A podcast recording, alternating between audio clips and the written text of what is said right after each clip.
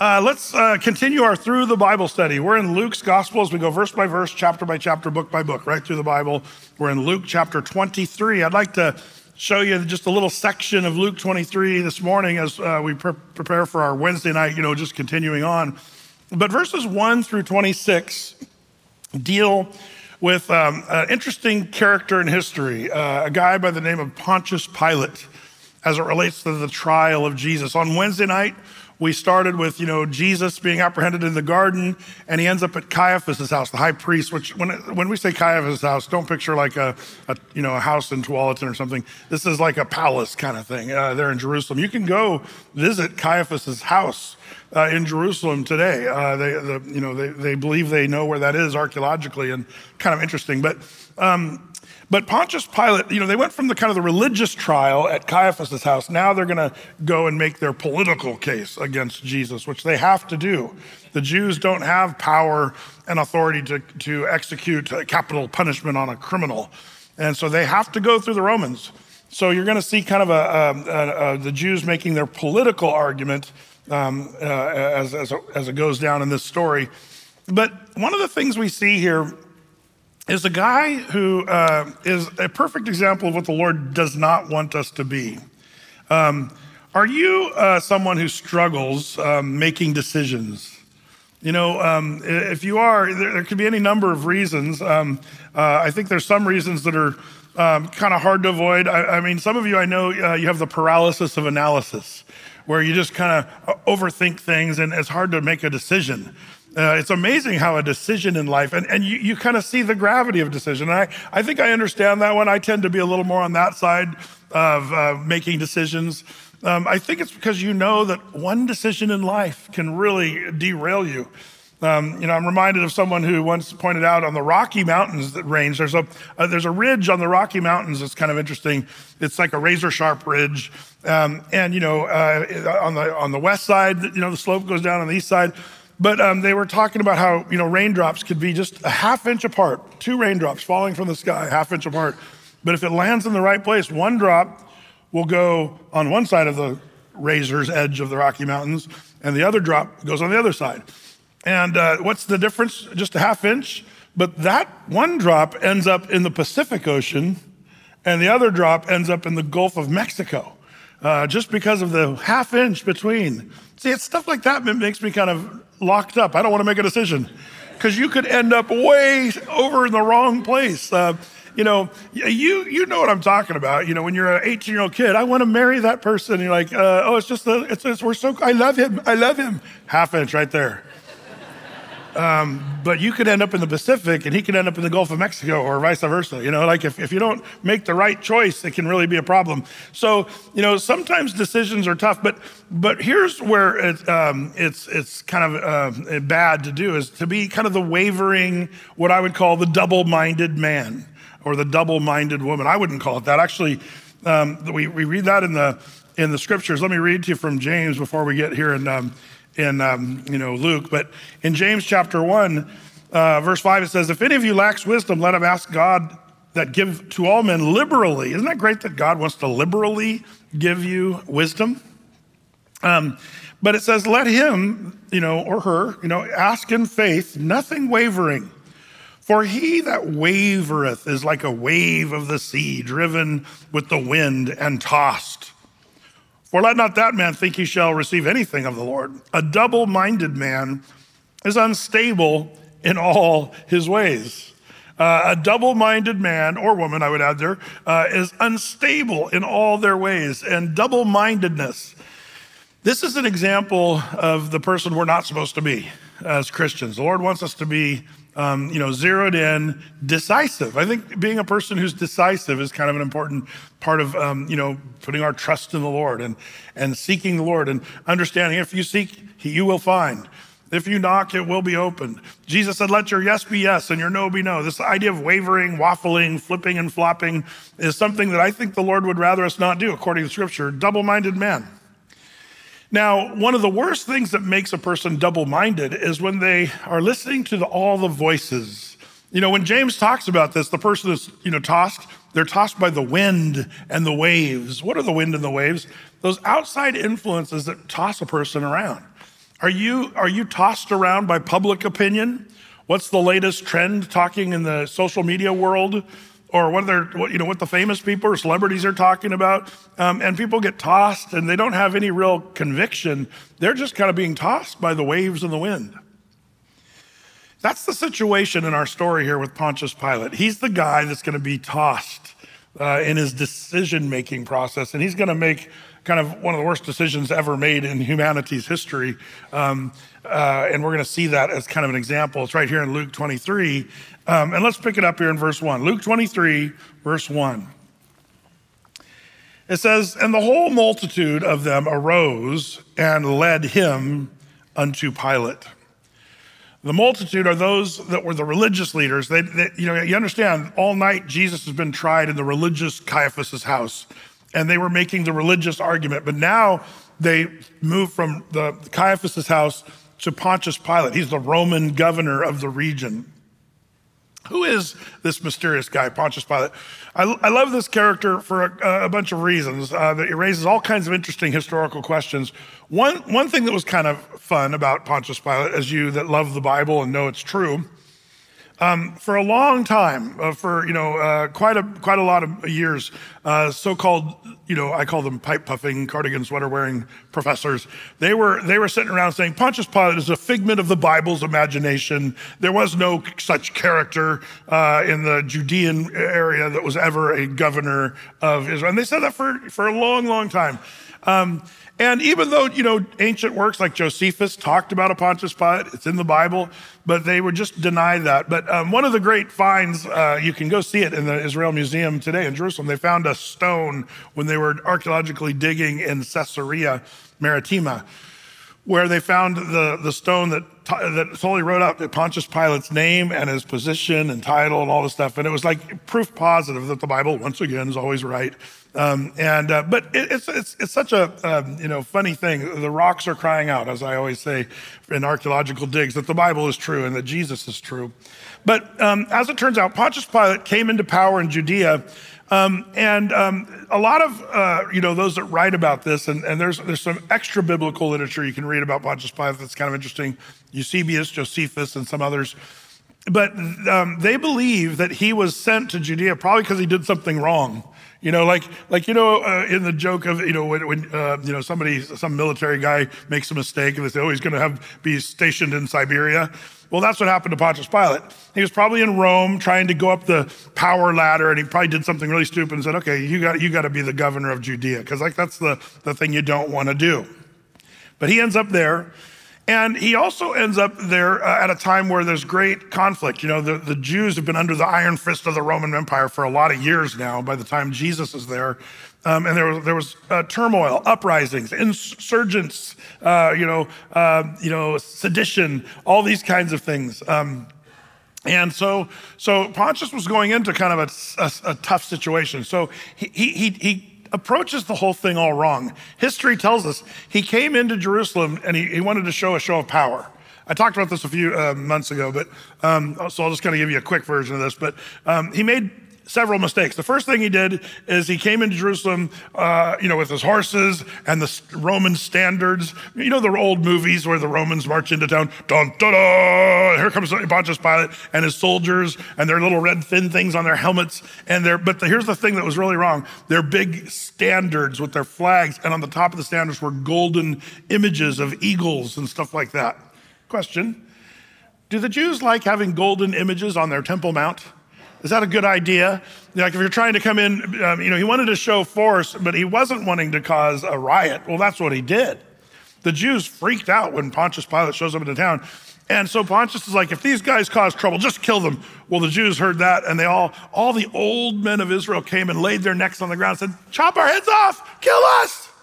You know, like, uh, what do you do with that? Like, the first day on the job is not, a slaughter of the Jews was not really the plan. So Pontius Pilate kind of goes, oh, sorry. And he kind of backs off and goes back in his little, you know, praetorium or whatever he went. Um, and kind of, it was, his show of force was a, kind of backfired on him. Strike one. Well, um, later in his ruling of Judea, he thought, I'm going to try to win the Jews over in their favor by bringing aqueducts into this region and he built all the, you know, the Romans were famous. Their engineering was amazing on some of the aqueducts in the Roman from 2,000 years ago still have water flowing through them to this day. It's kind of an amazing thing. So Pilate says, I'm going to bring water to these dry desert Judean areas. And he built an aqueduct and was trying to gain favor with the Jews. The only problem, does anybody remember, where did he get the money for the aqueducts? Temple treasury. He stole from the temple treasury. Um, so strike two. The Jews really hate Pontius Pilate. He's, and, and the Jews are, you know, just causing all kinds of trouble. Well, now enter Luke chapter 23. We've got, you know, Pontius Pilate dealing with his next big problem. There's a guy, according to these multitude of Jews that are bringing him here in verse one, um, they bring this guy who's claiming to be king of the Jews. Um, and, and we'll see that. In fact, look at verse two uh, you know, so the whole multitude, they bring Jesus before Pilate, verse 2, and they began to accuse him, saying, We found this fellow perverting the nation and forbidding to give tribute to Caesar, saying that he himself is Christ a king. Now, um, what's interesting about this is uh, all these things they just said was, were totally untrue. Uh, you say, well, one of them's true, Brett. Well, which one? Well, was Jesus truly going around perverting the nation? That's ridiculous. Jesus was going around raising the dead, turning water into wine, healing the sick, lepers, and uh, you know, um, walking on water. Like he was doing amazing things, but but perverting the nation, no. Um, then they said, uh, second accusation, um, he said to for, forbidding people to give taxes or tribute to Caesar. Is that what Jesus said? Well, if you remember, just even a few weeks ago, we were studying what Jesus said. He said, Man, whose picture's on the coin? Caesar's. Well, then give to Caesar what is Caesar's. Brilliant answer, by the way, because they were trying to trip, trip Jesus up with a trick question uh, in that whole thing. But Jesus answered perfectly. But uh, both saying, you know, um, it's not really about that, but if, if Caesar's, give it to him. So he actually never said, don't pay taxes, but they made that up. And they also were kind of implying, he said, you don't pay cat taxes to Caesar because he's actually the king. Um, there is something that's interesting here. Notice um, you got to get these specific words. They said that he himself is Christ a king. Did Jesus? So you might say, well, Brett, that's the one he really did claim to be. Um, was Jesus claiming to be Christ a king? No. What was he claiming? Yeah, there's a difference. He said, I am Christ the king. You say, Brett, that's a little, you know, potato, potato. Come on, no big deal. It is a big deal. I'll tell you why. Um, when, when you say Christ here, that's not Jesus' last name, Jesus Christ, Mr. Christ. That's not it. The word Christ is, um, is, is the word, it, it's basically Christos, which means he's the Messiah. And the word Messiah is the word uh, king. And I think we English speaking people, we kind of think, oh, the Messiah, and we hear angels sing, which we should. It's a big deal, the Messiah. But in Hebrew language, a Messiah just means king. Did you know that King Saul was a Messiah? King David was a Messiah. King Manasseh was a Messiah. That, that's the word they used for that. But in biblical prophecy of the Old Testament Hebrew Bible, the prophet said, yeah, these are messiahs, kings, but there's coming the Messiah. There was a, a Messiah that was coming that was not just any old king, but the King of Kings, the Lord of Lords. That's the prophecy. That's who Jesus was claiming to be. He wasn't claiming to be a king, he was claiming to be the king. That's kind of an important thing to understand. So they're, they're just twisting the words here, and there are three little charges against Jesus. Um, were really ridiculous. Perverting the nation, forbidding to give tribute, tribute to Caesar, all of that's false. And then saying that he himself is Christ, uh, a king. No, he was the king. Um, so Pontius Pilate hears all this, these three accusations, and turns and looks at Jesus. And look at verse three. And Pilate asked him, saying, Art thou the king of the Jews? Interesting, Pilate gets that part right. Are you the king of the Jews? And he answered him and said, Thou sayest it. Now, we might miss in the, you know, from the King James here or the English translation, we might miss like Jesus is like, You said it, dude. Is that what he's saying? that's not what he's saying. Uh, when he says, Thou sayest it, it's, it's really the equivalent. If you look at um, like the original text, he's saying, Pilate, what you just said, that's true, that I am the king. He's, he's not being flippant or, you know, um, you know kind of, uh, you know, sarcastic. He, Jesus is being very specific. Yes, um, are you king of the Jews? And he's saying, That's what you just said is true. I am the king of the Jews. Um, then Pilate, verse 4, uh, said to the chief priests and to the people, I find no fault in this man. How do you think Pontius Pilate knew to say this because would you agree that um, Pontius Pilate, of all the things he did and said in his life, this is probably the truest thing he ever said? I find no fault in this guy. Um, and you and I know retrospectively, if you could ever say that of anybody, that is uh, not true of anybody except for Jesus Christ. All of us have faults, lots of them. But Jesus had no faults. He was perfect, the, the, spotless Lamb of God. And so here's, here's Pontius Pilate just looking at him. Where do you think he got that idea? When he just looks at Jesus, here's their arguments and their accusations. He looks at him and says, I don't find any fault in this guy. Um, I, I, believe there's only really one place where he could have come up with that. Because, you know, I, I'm, I'm the kind, if this guy's a, a leader, you know, and, and um, he got into power, he's probably not the stupid guy. Um, and and he's you know he's got enough to know you know enough to be the the, the leader of the whole Judean area. So where does he get this? I, I believe this is what the Lord gives us called discernment. Maybe you could call it um, your conscience, you, just in your conscience, you know. Um, when I was a children's pastor, I used to teach kids God gave you a knower. What's your knower? You have a knower in your noggin. What's a knower in your noggin? It's your conscience. Just like my chickens have a knower. Uh, Deb and I have some chickens, and uh, you know they're little egg-laying hens, and um, you know we built a little chicken coop, and um, it's amazing how chickens aren't the brightest animal in the world. I'm just going to say that, um, but they know they know stuff. How do the chickens know stuff?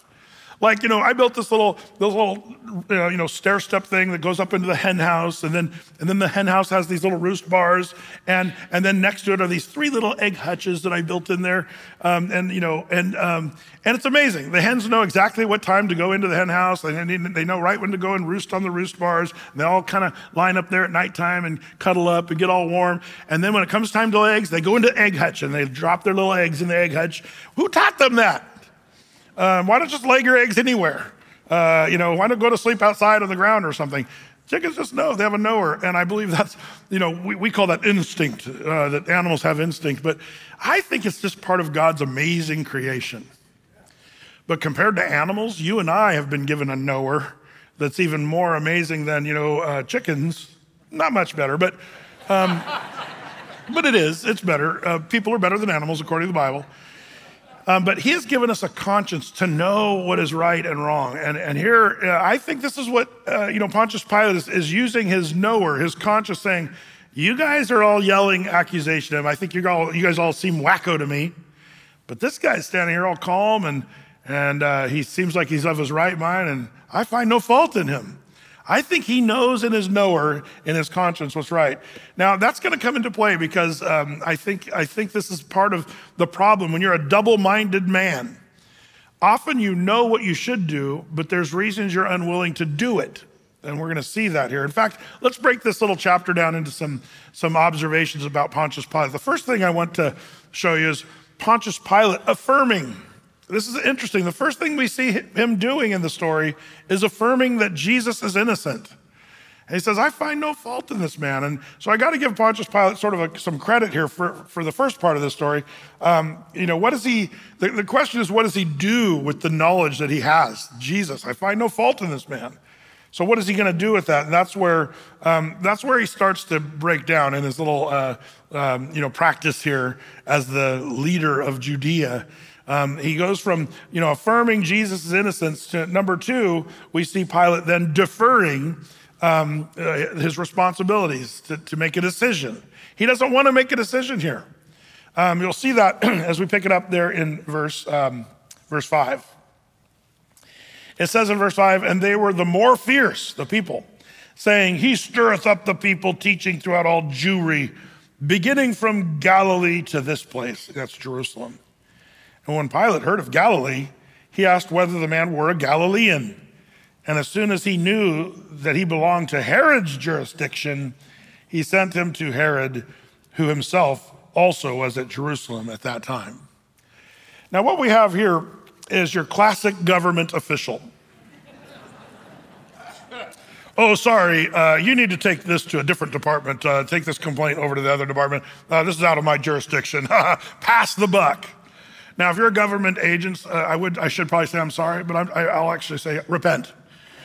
Why is it that, you know, government does this? It's like, you know, people are just trying to, you know, build a shed in the backyard. And they, they you know, Athey Creek to build this building here, if you only knew, if you guys only knew, like the stuff, it was, it's just so funny to watch government agencies. Um, when I remember when we first bought this property years ago, uh, the old farmer that had it, Mr. Niemeyer, he was a great old guy. Uh, and we, we were, he and I were standing out here and he was showing me how back in 1951 or whatever it was, he, he built this pond. You know the circle driveway that's right out here where people drop off? There was this beautiful pond, beautiful. And it had these massive trees that he'd planted years and years earlier, but giant, beautiful trees around this pond. And it was just kind of like almost like a postcard. Well, I, I, was thinking, oh, this will be great. We'll have a little pond right out here, and people will drive in. It'll look beautiful. Well, when we when we did you know permits and all that, well, the, the county sends all their agencies and all their government officials, and I forget the exact, but I remember the Army Corps of Engineers had to come out and see this, you know, the water situation out here, and they saw that pond and they said, this pond has to go. This is not a normal. This isn't. This wasn't here. Um, yeah, it's been here 80 years, but uh, um, almost, you know. But yeah, they said this has got to go. Well, then, then we had another government agency come, and I think it was the water table people, you know. They came and said, You can't touch this pond. If you touch this, you know, you'll have jail time. Like this is this, don't do this. So we got we got two agencies saying, Don't touch this pond, and another agency, if you touch it, you're going to jail. Um, so what are you going to do? Uh, that, that's the problem. If you're a government worker, that's what we deal with all the time, uh, that kind of craziness. And that only happened like 500 other times in our building project here, where their agencies, you know, they didn't agree and they, their science and all that stuff that they were doing. Um, you know, the water, this, the reason we can't park cars out here uh, in this little grassy triangle. Have you ever wondered why we didn't put parking lot? Because there's steelhead swimming through this field. Um, you should have brought your fishing pole to church. Brett, why are you talking about this? Oh, yeah, government officials. Anyway, um, you know, you know what's funny about that is the, the, the, whole thing of passing the buck. That's what Pontius Pilate's doing. Um, are you a person that likes to not take responsibility and, and pass it on and make somebody else make a decision? Um, that's not really part of the thing. That's part of that double minded man, unstable in all their ways. You know, the greatest leaders in history um, tend to be people who were decisive they made decisions. Now, good, bad, or ugly, um, but they were willing to make a decision. Uh, I think that's part of, a, of a, a, character that is good. You, you never see Jesus wavering or waffling or passing the buck. Um, that's something that a great leader will do is, is, own stuff, extreme ownership. I think a book's been written about that that got really popular because it sort of resonated among people reading it because it's, it's kind of linked, whether the author knew it or not, it's, it's kind of linked to a kind of a Christ-like characteristic. Pontius Pilate, that's the problem with his leadership. He's a wavering, waffling, buck passing dude and he says, Oh, you're from Galilee? That's not my jurisdiction. You need to go see Herod. Now, we know, I'll tell you, we'll show this in a second. He hates Herod. He doesn't like Herod. They're not friends.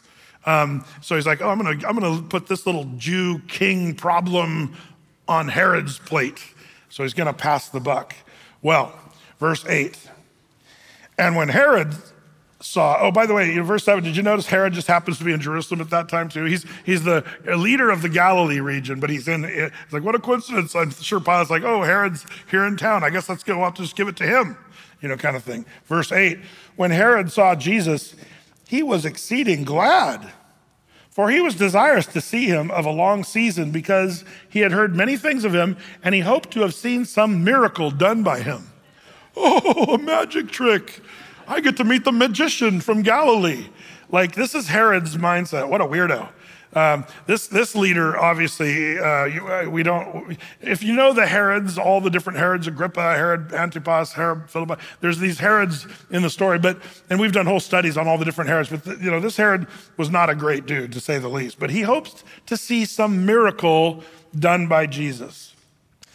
Did you know that's, that's kind of a, a really shallow and weak sort of way to approach the King of Kings and Lord of Lords. I want to see a magic trick by him. If he's the Son of God, let's see him do something, you know, shiny and fa- flashy. Um, and this is something that I harp on all the time. Question Do miracles ever produce real faith in people? The answer is no, no, no, no, no, like never.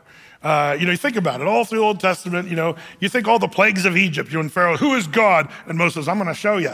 And he shows with the, all the plagues. and plague after plague after plague after plague. And then Pharaoh would finally, okay, okay, stop the plague. And so Moses would say, Lord, no more plague. And it would go away. Like, what more proof do you need? Uh, the Egyptians saw all, did they all become believers in God at that point from seeing God's miracles of the plagues? No, they all end up dying instead of believing. Um, you know, what about the prophets of Baal? When, when, when Elijah the prophet, you know, just, you know, they, they shrieked for a whole day and cut, cut their arms with blood gushing out, trying to get Baal to bring fire from heaven. Finally, Elijah, his turn, and he prays for like 10 seconds and then fire comes from heaven. You think all the prophets, okay, he, Jehovah is Lord, he's the true and living God.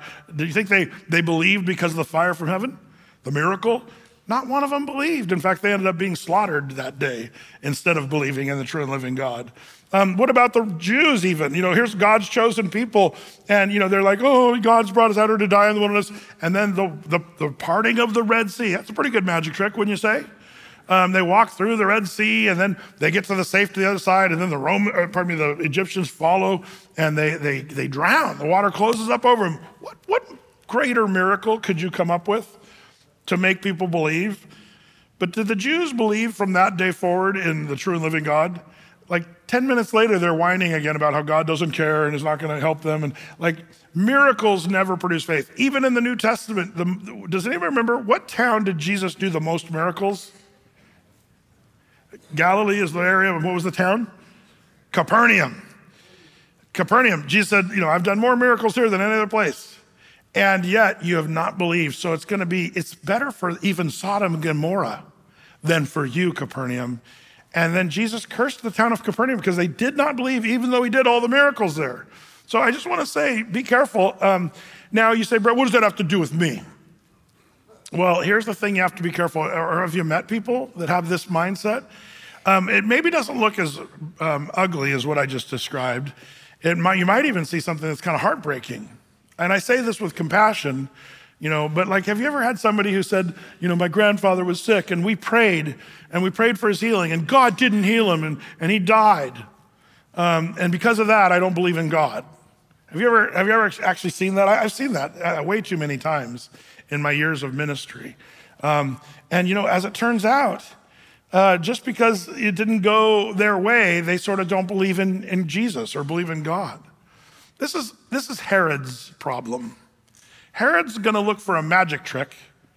And when he doesn't get one, um, he's going to say, yeah, whatever. And he's not only going to not believe, he's going to end up mocking and, uh, you know, uh, brutalizing Jesus himself. So, so be careful on this one. Don't be one of those people or try to encourage people that are looking for the miracle. Um, but but aren't getting it. You know, um, I prayed. Now it's easy for you know Grandpa. I can make that case. He's 95. I can't believe God didn't heal him. No, he's 95. He lived a long, healthy life. That's great. Uh, so now he died. That's not the worst thing in the world, going to heaven. Um, but, but what about a child that dies? Oh, how could this be good? How could this be? How could God allow this thing? And people, because they didn't get the miracle they wanted, they won't believe in God. That's so short sighted. Um, God knows all things. By the way, um, you know, when we get when when all things are said and done, we're going to see that um, there in Revelation 19, verse one and two, it talks about you know after uh, these things, I heard a great voice and much people saying, Hallelujah, salvation and glory and honor to our, our God, um, for the righteous and true are his judgments. Everybody's going to say at the end, even if the little kid who died who's 10 years old, when we get to heaven, we'll say, The Lord knew what he was doing. It hurt, hurt us. We didn't understand it. Uh, it was hard for us, but even a little 10 year old dying or something like that, that seems tragic to us, we have to trust that God knows what he's doing. Don't be the person that says, I'm not going to believe because that person didn't make it and I didn't get the miracle I was asking for. That's not the way. Um, well, some people say, well, Brett, if I don't, if I pray and I don't get what I asked for, what good is God to me? Can we remember what God does for all of us? Um, you see, God is good for you because you and I, the natural flow is we're going to hell for all eternity. And God so loved the world that he gave his only begotten son Jesus to die on the cross for the sins of the world that you can go to heaven. So even though we may not understand all the reasons bad things happen in this world, um, and people say, well, what good is God to me? I don't get my little wish. He's, he's not the genie that I thought he was. Um, well, that's not God's role. God's not your genie. Um, God sent his Savior to save you from your sins. Let's keep it all in perspective what God actually does do for you and for me. Um, so the little 10 year old kid that dies, because of God's love, that kid goes to heaven and lives for eternity and glory. And that's something we can't even fathom. So we sort of shut that out. Um, all that to say, this is kind of a Herod mindset. If he shows me a trick, I'll believe, uh, but he won't, even if he did. Uh, Jesus had already done miracles in the region of, of Herod's jurisdiction and all that. So, um, so what happens here? Well, um, you know, he said, "I'm gonna, I want to see some magic trick done by him." So, verse nine, it goes on. Then he questioned with him in many words, but he, Jesus, answered him nothing. Uh, why did Jesus say nothing? I think there's a couple reasons. Uh, one, to fulfill prophecy. Remember, one of the prophets said he'd be like a dumb sheep going to the shearer, not speaking for himself. Uh, this is fulfilling that prophecy. But another reason I think is that Jesus knows Herod has no hope. He's not going to believe no matter what happens. So Jesus isn't going to waste his breath talking to this guy because Herod, verse 9, is talking to him many words, it says here, but Jesus doesn't give any words back. Is it that he doesn't care about Herod, or does he sovereignly know Herod's not going to believe? I'm not going to waste my time. Um, Jesus does that. Well, verse 10 the chief priests and the scribes stood and vehemently accused him. And Herod, with his men of war, the soldiers, set him at naught and mocked him and arrayed him in a gorgeous robe and sent him again to Pilate. We learned something about the robe they put on Jesus. Uh, one of the other gospels tells us what color it was. Does anybody remember that? It was a purple robe, which you say, what, what does that matter? Purple was a, a color that really was royalty. If you you wouldn't wear purple unless you were like a royal person. Um, and uh, where do you suppose you find a purple robe uh, in this situation? In Herod's closet. Do you understand that? You don't just have, and, and here in Luke's gospel, we read that it wasn't only purple, but it says here, uh, a gorgeous robe. Where did they get a, did they go down to Nordstrom and buy Jesus uh, like a really nice, gorgeous robe? No, they weren't just laying around. This is something probably from Herod. You know, Herod's like, get the one that I was going to send to Goodwill or whatever, the fancy purple one. Um, and now, now Jesus is wearing, why put a gorgeous robe on him? This is Herod mocking Jesus as king of the Jews. Oh, you think he's a king? Let's put a kingly robe on him. And let's put a crown of thorns, we learn in another uh, gospel, as, as the king. You know, and they were mocking him, and we know other passages, they were punching him in the face. Um, this is where the, you know, the brutality really begins as Herod and his soldiers are mocking Jesus. Um, but they're mocking him as sort of the king of the Jews. They're, they're sort of, you know, playing around with that. So, um, all this to say, uh, you know, Herod mocks Jesus. Um, and so now Herod's going to send Jesus back to Pontius Pilate. Say, yeah, whatever, I'm not making this decision. Um, and we pick that up in verse 12, um, where it says, In the same day, Pilate and Herod were made friends together, for before they were at enmity between themselves. Why does suddenly Pilate and Herod become friends? And why does the Bible even tell us that? Have you ever wondered that? Who cares if they're friends or not friends? Um, I think this is just showing us a bit of human nature. Um, and that is, uh, you know, the enemy of my enemy is, is my friend. Um, we've seen people come together in unity out of a common enemy that they want to destroy. And I think Pontius Pilate and Herod, their common enemy really is the Jews because they're having trouble keeping these pesky Jews who are yelling, you know, we want to get rid of this guy, but they're like, we don't, we don't need the political turmoil. And so both Pontius and Herod, I think, are both in the same predicament that, man, we got to deal with this because we sure don't want this getting back to Rome that we don't know what we're doing down here in Judea. Um, so that, that's kind of the situation. So suddenly, Herod and Pontius Pilate, they both find themselves in the same predicament. It's a little bit of a, like an example. Um, you know, the, do the Sunni uh, Muslims and the Shiite Muslims tend to get along?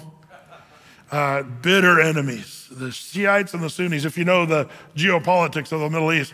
But um, when do Sunnis and Shiites become best buddies? Anybody know? When they're fighting against Israel and when they're fighting against the United States, um, they suddenly become buddy, buddy, buddy. Uh, they hate each other normally, but um, they're really tight in their hatred for other nations. Um, that's kind of a human nature thing.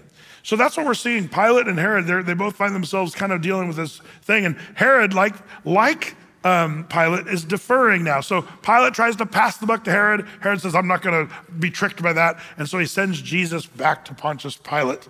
Um, so that's what's happening here in point three. Now, point three, we see Pilate now bargaining. He's going to try to make a deal. Um, look at verse 13. And Pilate when he called together the chief priests and the rulers and the people, said unto them, You have brought this man to me as one that perverteth the people. And behold, I, having examined him before you, have found no fault in this man, touching those things whereof you accuse him. By the way, three different times, uh, you know, Pontius Pilate says it over and over again I find no fault in this man. But three different occasions, Jesus was really seen as no fault. Um, you can, uh, if you put all the gospel narratives together, Pontius Pilate said this. Even Herod said, "There's, I don't see anything wrong with him." And the third one, by the way, was the centurion at the cross, where he also said, "I, I, I see no fault in this guy," and he eventually would say, uh, "Surely this is the Son of God." Um, so it's funny how even in these kangaroo courts, these goofy trials of Jesus, um, there were many admissions, no fault. I find no fault. So, with that, Pontius Pilate, knowing in his conscience there's nothing wrong with this guy, um, so he's going to try to make a deal with these guys. I find no fault in this guy, um, as those things wherever you accuse him. Verse 15, no, nor yet Herod, for I sent him uh, you to him, and lo, nothing worthy of death has come unto him. I will therefore chastise him and release him for of necessity he must release one unto, uh, unto them at the feast. Um, what's going on here? And what is releasing one? The, the Romans had some kind of tradition that during the Passover season, the feast, they would release one of the prisoners as sort of a gesture of goodwill. Um, you know, and so Pontius said, hey, I got a way to solve this. I'll chastise them. Does anybody know what the word chastise really means here? Whip Jesus. Um, this kind of starts to reveal the hypocrisy of Pilate when he says, I find no fault in him, but I'll whip him almost to death.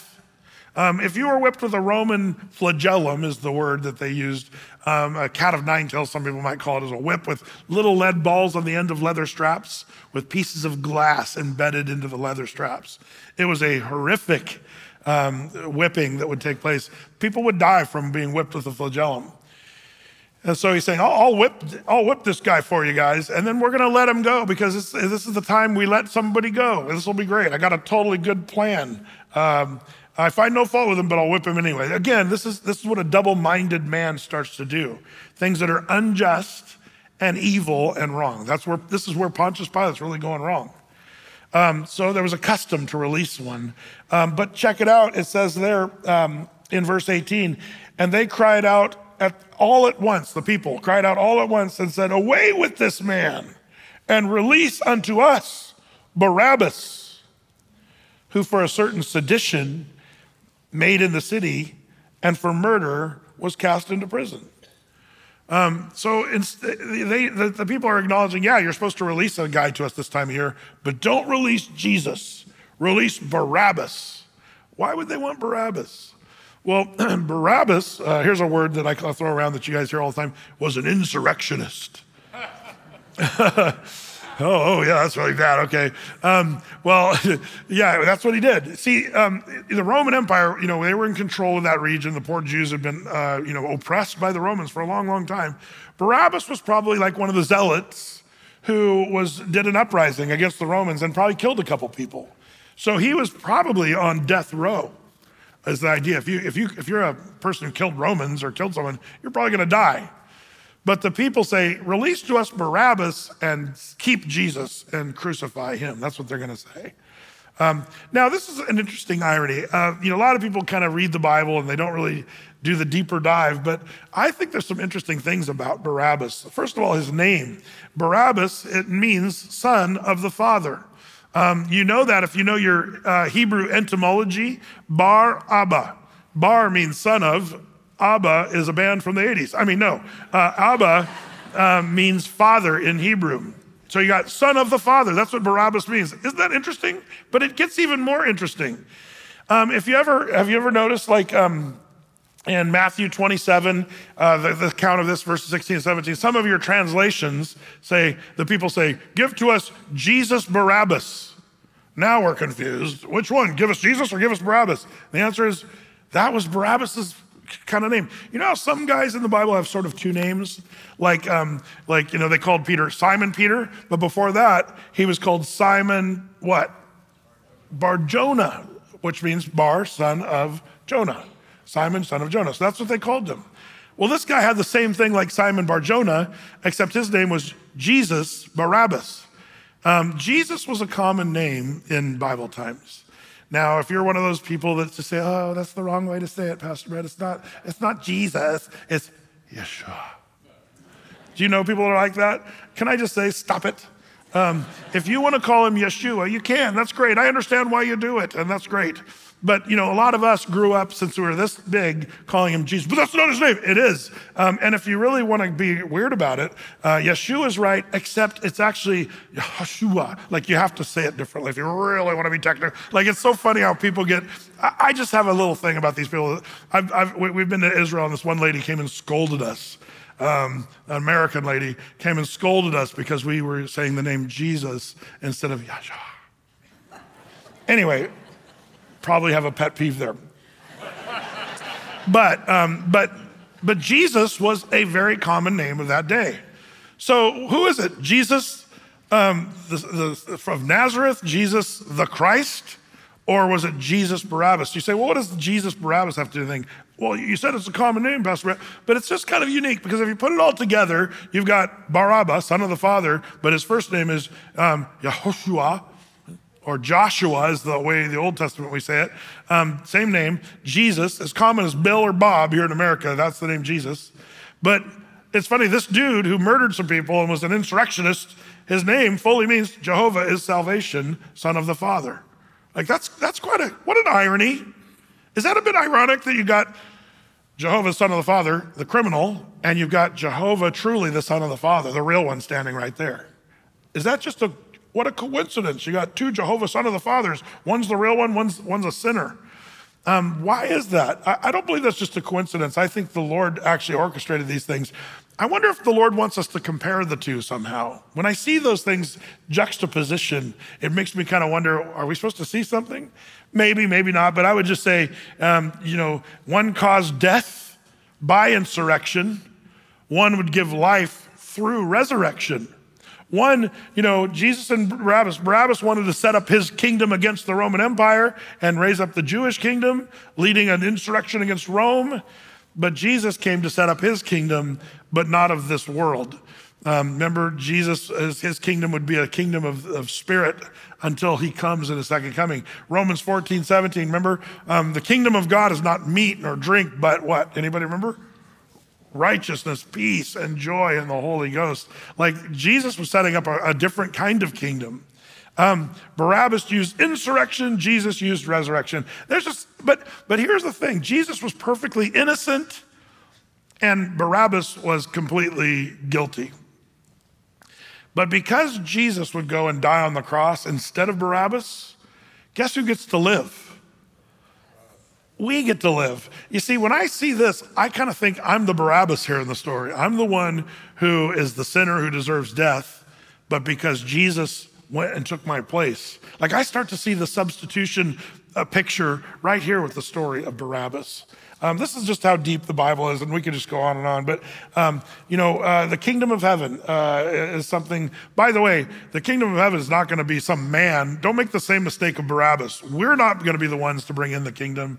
Jesus is going to bring his kingdom. It's going to happen on his term and on his timing, not ours. That's a mistake some people make. We think they think we're going to bring in the kingdom. I think that's a big goof. Remember the stone that we talked about from Daniel 2 that was cut without hands and it came and crushed the kingdoms? Um, that's, that's the way it's going to work. It's not people making the kingdom come. Um, we're, we're told to pray, Lord, thy kingdom come, thy will be done. Um, that's going to be the Lord doing that. Well, we keep reading here. Um, so, so you got, you know, this, this interesting guy, Jesus, son of the Father, Barabbas, and the people are saying, let him go. So now Pilate's trying to bargain, hey, I'll let Jesus go. And they said, no, take him and, and set Barabbas free. Well, it goes on here in verse 20. And Pilate, therefore, willing to release Jesus, spake again to them. But they cried, saying, Crucify him, crucify him. And he said unto them the third time, Why? What evil hath he done? I have found no cause of death in him. I will therefore chastise him and let him go. He, he makes another run at this. I'll whip him and then we'll let him go.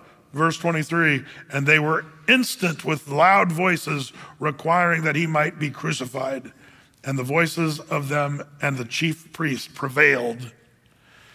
Um, what are the voices Pilate's hearing? He's hearing the voice of the crowd yelling, Crucify him, but he's also hearing the voice of his conscience, his knower, um, the part that God built into him that says, This guy did nothing wrong. This, this guy is, should be set free. That's the, the, the, voice of his, what God gave him, but he's also, also got the voices of the crowd. Um, eventually, you're going to give in to one of those two voices the voice that God has given you versus the voice of the crowd and the multitude that's yelling and screaming in your face. Um, I've, I've, found that people often know what to do. Have you ever noticed that? People often know what to do. You know, I've done years and years of counseling, meeting with people. Our team here, uh, we've got great men and women who counsel. And uh, but one of the things we always see, I, am going to say, go out on a huge limb and say, somewhere around 95% of the people that come and say, Pastor, what should I do? And and they already know what to do. They even, as they're telling me, you know, I, I kind of feel like I should do this and this, this, but and, and then they tell me what they really want to do, even though they know they shouldn't. Um, and it gets, it gets almost like, if it wasn't so tragic, it's almost hilarious.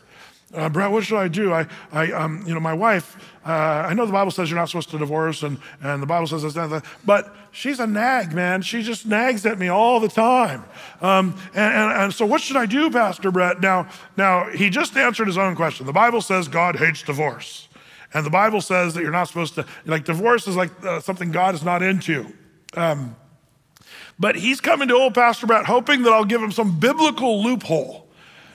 Oh, you, oh, like, like every now and then I almost want to joke around and say, oh man, I'll tell you what, I think you should just dump her, you know, get rid of her. You know, yeah, you're right. She's a nag. She deserves divorce.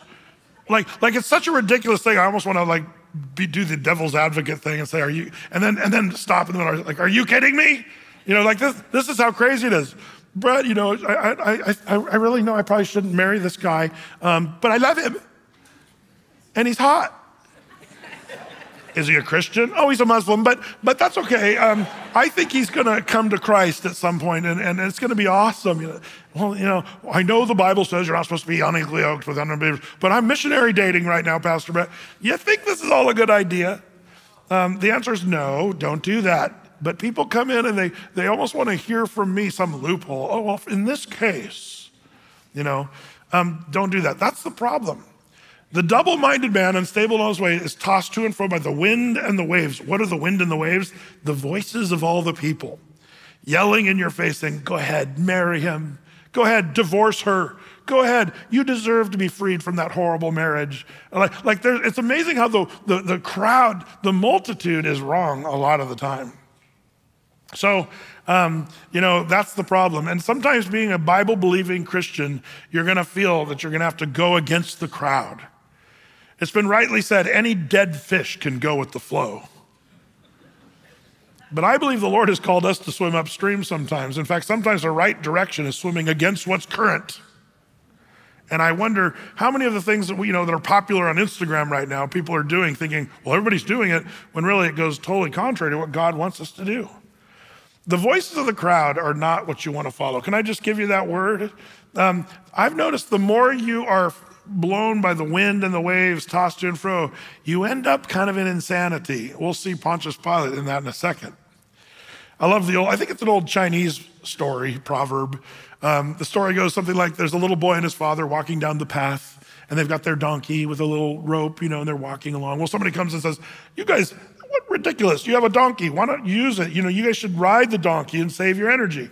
And the father said, okay. And so they both hop on the donkey, and the father and son, cloppity clop, are going off. well, they come up to another guy. You guys, this is horrible. You're the poor donkey. Like you've overloaded the donkey. And the father's like, oh, okay. So father gets off, and the boy stays on. And so they go down the trail, the boy on the donkey, the father leading. And then another person comes up. Man, you guys, this little brat, here's the young guy, he's got good legs, and the old father is there walking, doing all the work. what do you think? You know, and the little boy's like, oh, he jumps off, and the father gets on. And, um, and you know, the story just keeps going when you finally see the end of the story where the little boy and the father are carrying the donkey down the path. um, you know, that's what public opinion will get you. That's what the voices, the wind and the waves that make you a double minded, unstable person in all your ways. That's who Pontius Pilate is. He's listening to the voices, even though the voice God's given him. This man's done nothing wrong. um, I see a huge lesson in here for you and me. So, this Pilate trying to bargain with the people is going to fail. Um, he ends up making uh, the mistake. Um, and so, uh, verse 24, we see now Pilate yielding. That's the fourth and final thing here. Pilate yielding. It says, And Pilate gave sentence that it should be as they required. And he released unto them him that for sedition and murder was cast into prison, whom they had desired, but he delivered Jesus to their will. And as they led him away, they laid hold upon Simon the Cyrenian coming out of the country. Um, on him they laid the cross that he might bear it after Jesus. We know from the other gospel stories that Jesus carried the cross to a point, but then they tapped Simon the Cyrene, uh, Cyrenian to carry it the rest of the way. And says, we'll pick this story up in our next time together on a Wednesday night. Uh, how this all goes. But now Jesus is going to the cross, Barabbas is let go, and Pontius Pilate makes his doomed decision. Uh, now, Pilate, you know, trying to escape making a decision, but he can't. Careful analysis of this story, I would ask this question who's really on trial? Was Jesus on trial? Well, you and I know Jesus was willingly going there for purposes that nobody really got. He was going to go die on the cross willingly, purposefully for the sins of the world. So we know this story kind of had to happen the way it did. Um, but, but at the same time, when I look at the story, I see that Pontius Pilate is the one actually on trial, and Jesus is the judge. Jesus is not trying to escape. Jesus is not making an argument for himself, but Jesus is just sitting there watching Pilate, and Pilate is there on trial. What is he going to do about Jesus? Um, you know, what happened to Pilate uh, there is what happens to every person on the planet. You have the same question. Every single one of us has to answer this question What do you do with Jesus, the Messiah, the King of Kings, the Lord of Lords? You're on trial in that sense. What are you going to do about Jesus? And, you know, there's a part of you, I think, even if you're an ardent atheist or agnostic, um, whether you want to admit it or not, I think there's a part of you that says, I think that Jesus did no, nothing wrong and he came to die on the cross for, for the sins of the world. But then there's the, the voices of your college professors and of your own cynicism that are saying, oh, that's not true. I'm not going to believe that. And you're tossed around not knowing or, or wondering, even though in your heart of hearts, you know, the Bible even says, Romans chapter one, even creation declares his glory. So even if you're, the Bible says, even if you're an atheist, you are without excuse because there's a part of you, I call it your knower, it's your conscience, it's a part of you that God built into you that knows and, and understands that God is real and that the son Jesus came to die on the cross for the sins of your, of your own sins. But Pilate made the poor choice, at least at this moment. Whatever happened to old Pontius Pilate? Uh, as it turns out, we don't know for sure. But there's actually two very interesting stories that uh, have resonated throughout history about Pontius Pilate. Um, and I'll tell you what they are. The two totally different scenarios, but they're written up by ancient historians. Story number one, most popular one, and the oldest sto- story from several sources, is that, um, that Pontius Pilate. Um, was later, in fact, uh, he was brought back. The, the Romans uh, realized Pontius Pilate was dropping the ball down in, in the Judean area, and they recalled him back to Rome because he was in trouble which would make sense when you kind of see what, you know, the whole Jesus incident wasn't, didn't turn out great for the Romans. Um, the, isn't it interesting? The decline and fall of the Roman Empire was because of Jesus, King of the Jews. Like, if you know your history, that's where the Roman Empire would start to fall. But but uh, all that to say, they, they recalled Pontius Pilate. In fact, the story is told by um, the ancient historian Eusebius that one of the disciples, we don't know which one, this is extra biblical literature, one of the disciples went back to visit Pilate in exile and found out more what happened.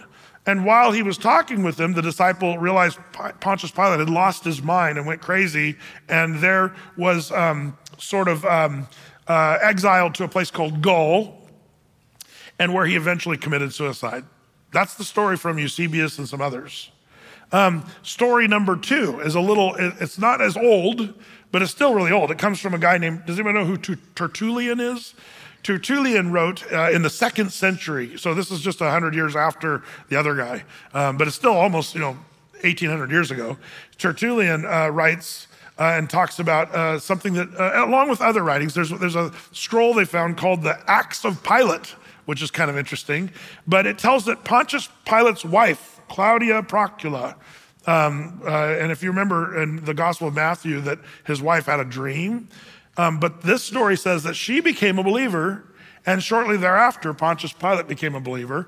And there's actually writings how they actually started to intermingle with the early church and became Christians in the church. Um, which story do you think is true?